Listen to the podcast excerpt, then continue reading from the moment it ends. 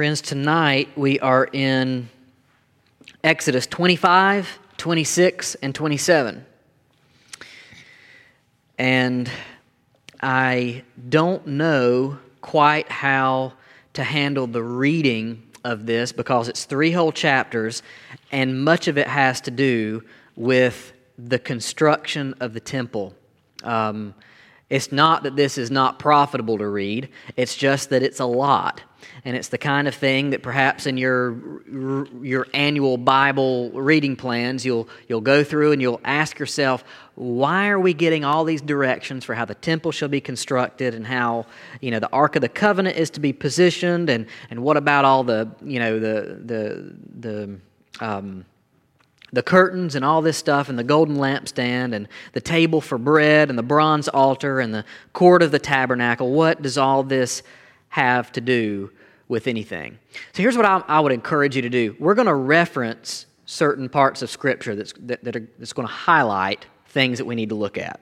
So verse 8 would be the, you know, the first, the first example.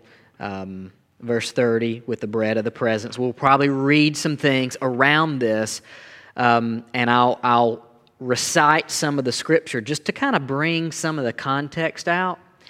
But then I would just invite you, if you would like to read these three chapters, do that. Uh, go home and do that, and, and hopefully it will, the, the principles that we're going to be talking about tonight will enrich these parts of your uh, daily Bible reading plan. When you come to these hard parts and you're like, what spiritual value at all is in how the dimensions of the tabernacle and, and things like that.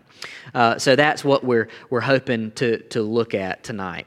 Uh, what we learn in the midst of all of this, when God goes to great lengths and great detail to, to demonstrate how He is supposed to be worshiped what his tabernacle is supposed to look like, how the Ark of the Covenant is supposed to be situated, we see a picture of a God who is holy, he's high and lifted up, he is not to be approached lightly.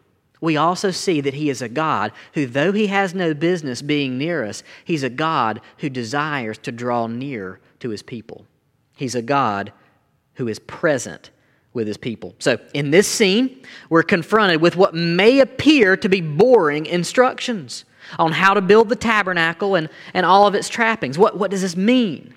We see here an intricate picture of how a holy God draws near to his people through covenant. Through covenant. So, why don't I, we start reading in chapter 25, and we'll just read a few verses and get a little bit of the context.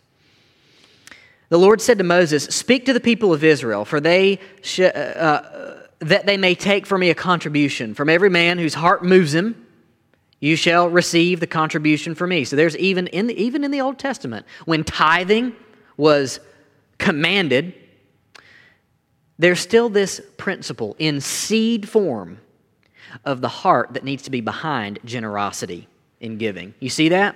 It says, From every man whose heart moves him, you shall receive the contribution from me. And this is the contribution that you shall receive from them gold, silver, bronze, and blue and purple, and scarlet yarns, and fine twined linen, goat's hair, not really sure about that one, tanned ram, ram skins and goat skins, acacia wood, oil for the lamps, spices for the anointing oil, and and for the fragrant incense, onyx stones and stones for setting, and, the, and for the ephod, uh, and for the breastpiece.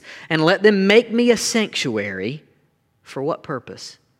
That I may dwell in their midst. Exactly as I show you concerning the pattern of the tabernacle and all its furniture, you shall make it. Now, there might be some value in me just reading all of this, just to, just to feel the weight of all of the, the intricate, you know, the, the, the intricacies of how the tabernacle was to be set up. But you imagine what the tabernacle symbolizes. You know, there's a difference, of course, between the tabernacle and the temple. The temple was not constructed until the people were in their city, Jerusalem. But the tabernacle is portable. It's like it goes with them, which is a, a vivid picture of how God desires to be with his people no matter where they are. If they need to move, if God tells them to move, they pack up that tent and God's presence, as it were, goes with them. God desires to dwell in their midst. We see that in verse 8. Let them make me a sanctuary that I may dwell in their midst. So the institution of the tabernacle is this unnecessary act of kindness of God toward his people. It demonstrates his willingness to draw near to sinful people. And I would say we need to have that same kind of willingness toward others. This is the first time that God and mankind cohabit the earth in this kind of way since the fall in the Garden of Eden. Imagine that. We're, we're in Exodus 25, and of course, there's a sense in which God is omnipresent. He's everywhere. But this drawing near, this peculiar kind of God being near his sinful people, we haven't seen this. We haven't seen God being this near people since he walked with Adam and Eve in the cool of the day, as it were, in the Garden of Eden before Adam and Eve fell from him. Years and years and generations and generations and decades and hundreds of years have passed by, and here we are. So, where is the temple? Where is the tabernacle? Where is, in other words, God's presence? I've given you a little flow chart here on the paper. It was in the garden. God communed with people in an unmitigated, unveiled way in the Garden of Eden. But then sin brought in a broken relationship between Adam and Eve and God, between people and God. We see that only speeding up in Cain and Abel. The people seem to be, you would imagine, just one generation away, just one generation away, having parents who walked with God you would imagine things would just only get slightly worse as the generations go on. Things seem to go downhill quite quickly after the Garden of Eden incident and the fall into sin. And of course, things become so bad that by the time of Noah, God blots out humanity except for Noah and his family. Hey, good evening. And then comes the tabernacle. The tabernacle is this is this image. It's this, um, this picture of God drawing near to his people. It's portable, it's there, but it's not, the people are not where they want to be fully yet, are they? Because they're not in, uh, in the temple. They're not where God's presence is to be in a more permanent place. What is all this pointing toward? The presence of God. Where is the presence of God to be ultimately? The presence of God is to be in Christ. When God again comes, and it says this actually, um, God comes and tabernacles among his people in the person of Jesus Christ. So, garden, tabernacle, temple, Christ. And then what happens when we become new believers? Where is the presence of God then? Because Christ is no longer walking the earth. Christ is ascended. He's in heaven now at the right hand of the Father. Christ isn't walking among us. The presence of God is inside of believers because the Holy Spirit comes and dwells inside of us. We are the tabernacle of God now. God has come to take up residence inside those who are trusting in Him. But one day, one day it will be it will be made manifest in even a better way in the new creation. The new creation that we just talked about in Isaiah 65, where it says that one day these things will be true. For behold, I create a new heavens and a new earth. The former things shall not be remembered or come to mind. No more shall be heard in it the sound of weeping and the cry of distress. No more shall there be in it an infant who lives but a few days, or an old man who does not fill out his days. For the young man shall die a hundred years old, and the sinner a hundred years old shall be accursed. They shall not labor in vain or bear children for calamity, for they shall be the offspring of the blessed of the Lord, and their descendants with them. Before they call, I will answer, God says. While they are yet speaking, I will hear. The wolf and the lamb shall graze together. The lion shall eat straw like the ox. The dust shall be the serpent's food. They shall not hurt or destroy in all my holy mountain. Right now, as we walk with God, we know that He, the Holy Spirit, lives inside of believers. He's present with us. He will always be near to us, even when we feel like it's not the truth. But we still, as we walk this earth, we encounter all kinds of hardship. We encounter all kinds of frustration, the fallout of our own sins, the fallout of sins of other people. Things just don't go well, but one day that won't be the case anymore when we are with God in the new heaven and the new earth. So, but what we're learning here in Exodus 25, 26, and 27 is that um, the, the, the ornate nature of the tabernacle, it tells us a few things. First of all, it's a visible picture of the holiness of God. Only a holy God would have the, the tabernacle and his own worship constructed in such an intricate and holy way. It, it shows us that he's not like us, he's deserving of the most high praise. So we should be very careful not to think of God as primarily reachable. That's the like we should not think that we can just sashay into God's presence, right? The only reason that we now are able to enter God's presence is because of what Jesus did, is because of the finished work of Jesus. Otherwise, his presence is off limits to us. His presence is completely off limits to us. The, the chasm, the ravine, the Grand Canyon between us and God was great. So we will not grow in gratitude over the gospel if we quietly think, God isn't really that far off from me. You won't be thankful for the gospel. You won't be thankful for what Jesus did if you really think that God is just a few steps away and really all it takes is for you to, you know, take a couple. No, Jesus had to do all of this work. I mean, Jesus had to live the perfect life that we didn't live. Then we'll see, God, I see how much you did to make me right. And then the gratitude over the gospel is allowed to flourish in our hearts and in our lives. We also see this the mercy seat. Uh, it talks about the mercy seat uh, being here um, at the Ark of the Covenant. There's this mercy seat, uh, verse 17. You shall make a mercy seat of pure gold. Two cubits and a half shall be its length, and a cubit and a half its breadth. You shall make two cherubim like angels of gold and hammered work, and you shall make them on the two ends of the mercy seat. Uh, the, make the one cherub on the one end and the one cherub on the other end, one of, uh, of one piece with the mercy seat. You shall make the cherubim on its two ends. This is the kind of part that'll just confuse the mess out of you when you're reading through. What is the mercy seat? Well, it's at least this it's a constant reminder of the need to have a go between between us and God.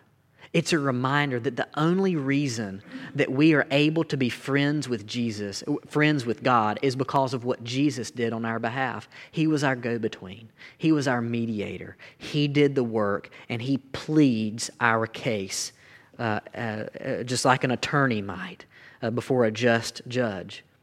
Um, and then we learn about the bread of the presence. Um, verse 23 chapter 25, verse 23 and following, it talks about, You shall make the table of acacia wood. Two cubits shall be its length, a cubit its breadth, and a cubit and a half its height. You shall overlay it with pure gold and make a molding of gold around it. You shall make a rim around it a handbreadth wide, and a molding of gold around the rim. And you shall make for it four rings of gold, and fasten the rings to the four corners and its four legs. Close to the frame, the rings shall lie as holders for the poles to carry the table. You shall make the poles of acacia wood and overlay them with gold, and the table shall be carried with these. You shall make its plates. Uh, you shall make its plates and dishes for incense, and its flagons and bowls with which to pour drink offerings. You shall make them pure gold, and you shall, here it comes, you shall set the bread of the presence on the table before me regularly. So, all this really incredibly confusing stuff, perhaps. Here's what we learn we see that even in the tabernacle, there's a picture of a meal. There's a picture of bread. Isn't that interesting? Where else do we hear about bread in the Bible? Well, we've already heard about it once when God sent manna from heaven to sustain the people. They only had bread for a day, right? Later in the New Testament, what does Jesus say about himself? He says, I am the bread of life. There was some bread in the Old Testament and you ate it and you were and you were full for a day. But if you eat of my I am true bread, he said, if you eat of me, you will never hunger again. There's a picture of a meal. We remember another meal, don't we? The Passover meal. When when uh, when judgment was coming, and the, the people of Israel were told, you have to observe this meal, put blood, you know, you know, kill, you know, make the sacrifice, put blood over the doorpost, partake of this Passover meal, and whoever has the blood over the doorpost will, will be saved, right? In the New Testament, we see a new kind of meal. Jesus says, Eat of my body, and anybody who has my blood, as it were, on their doorpost will be free forever. The blood of Jesus is what sets us free now. Um, and for those of us for whom that is true, those of us who are believers, those of us who have been baptized into, into, into, the, into the faith and into the church, we partake of a meal together, don't we? Every so often. The Lord's Supper, communion, to remember what Jesus did. And even perhaps to look further back, to remember um, the Passover meal that, that foretold what Jesus would do.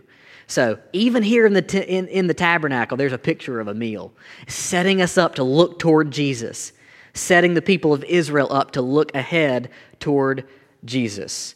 Um, I have gotten off of my notes, but that's what I just talked about. So, now if you want to flip over to the back, we'll see how does this connect to Christ? How does all of this stuff connect to Christ? Well, we're going to have to fast forward. We're going to skip over chapter 26, Exodus 26, and look at Exodus 27. Exodus 27, verse 1. Um, I might have just fibbed. Where is it? Oh, man. 27, 21, not 27, 1. Okay. 27, 21. Let's look at verse 20 and 21. This is back up a little bit. You shall command the people of Israel that they bring to you pure beaten olive oil for the light, that a lamp may regularly be set up to burn. In the tent of meeting outside the veil that is before the testimony, Aaron and his sons shall tend it from evening to morning before the Lord. It shall be a statute forever to be observed throughout their generations by the people of God. So, verse 21 what does he call the tabernacle? It's a tent, but it's a certain kind of tent. Says it's a tent of meeting. It's where you go to meet with God. This tabernacle is where you go to see God. But wait a second. Is that really true? Because who can really go into the inner courts of the tabernacle? Can, can just anybody sashay in there? No. Only the high priest gets to go into where the presence of God is supposed to be, right? And so we get kind of two pictures here. The first picture is that because there's a tabernacle, there's access to God. But that access is restricted. Not everybody can go in there, right? The priest gets to go in there and he gets to do his stuff. He gets to make atonement for the sins of the people and all this stuff. But here, he, goes behind a curtain, very literally. He goes behind a curtain to do this. How does this connect to Jesus? How does this connect to the New Testament in, in such a way that we today can make sense of it? Well, let's read in Hebrews 10. Listen to these beautiful, beautiful words. Therefore, brothers, since we have confidence to enter the holy places. Wait a second. I thought only the high priest could enter the holy place. Only the high priest can go into the Holy of Holies in the tabernacle, in the temple. Hebrews is saying we can do it. How is that possible? How is it possible that we can be in the presence of God since we have confidence to enter the holy places? By the blood of Jesus. Only because of what Jesus has done. It's our access card. It's how we get in. It's how we get to know God. It's how we get to be in His presence. By the new and living way that He opened for us through the curtain, that is, through His flesh. And since we have a great high priest over the house of God, let us draw near. He says, Come. Right? There's no more restricted access anymore. Anybody through the blood of Jesus, if you're believing in Jesus, if you're placing your faith in Him, that He has forgiven you for your sins, come. You can come. Let us draw near with a true heart in full assurance of faith, with our hearts sprinkled clean from an evil conscience and our bodies washed with pure water. Let us hold fast the confession of our hope without wavering, for he who promised is faithful. And let us consider how to stir up one another to love and good deeds, not neglecting to meet together, as is the habit of some, but encouraging one another, on all the more as you see the day drawing near. Hebrews says that Jesus' flesh, Jesus' broken body, his spilled blood, that is what opened the curtain. He is the true and better mediator. No longer do we need a high priest to go in there because Jesus is our high priest. He's the one who has opened, opened the, the gate, quite literally, he tore the veil. That veil in the tabernacle, in the temple, that separated the outside from the inside, what happened at Jesus' crucifixion? Remember? It was torn from top to bottom. Let's read about it. From now, now from the sixth hour, there was darkness over all the land until the ninth hour. And about the ninth hour, Jesus cried out with a loud voice. He's on the cross at this point. He's crying out. He says, Eli, Eli, lema sabachthani. That is, my God, my God, why have you forsaken me? And some of the bystanders, hearing it, said, This man is calling Elijah. And one of them at once ran and took a sponge, filled it with sour wine, and put it on a reed and gave it to him to drink.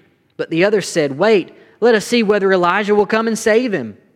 And Jesus cried out once again with a loud voice and yielded up his spirit. And what happened when Jesus died on the cross? And behold, the curtain of the temple was torn in two from top to bottom. And the earth shook, and the rocks were split. The tombs were also opened, and many bodies of the saints who had fallen asleep were raised. And coming out of the tombs after his, re- after his resurrection, they went into the holy city and appeared to many. When the centurion and those who were with him, keeping watch over Jesus, when they saw the earthquake and what took place, they were filled with awe and said, Truly, this was the Son of God. Friends, this is why we teach through the Old Testament. Because let's say I just teach through, let's say I just drop down in Hebrews, or let's say I just drop down in Matthew 27. I have to go back to the Old Testament anyway to make all this make sense right? Until you understand what the tabernacle is and how restricted access to God was, until you understand how much separation there was between the people and the Holy of Holies, this, this ripping of the veil that happened at Jesus' death, that makes no sense. They, th- they said this thing was like three feet thick. I mean, it's a, it's a thick, thick veil that separated the outside from the inside. And because of Jesus, anybody can come.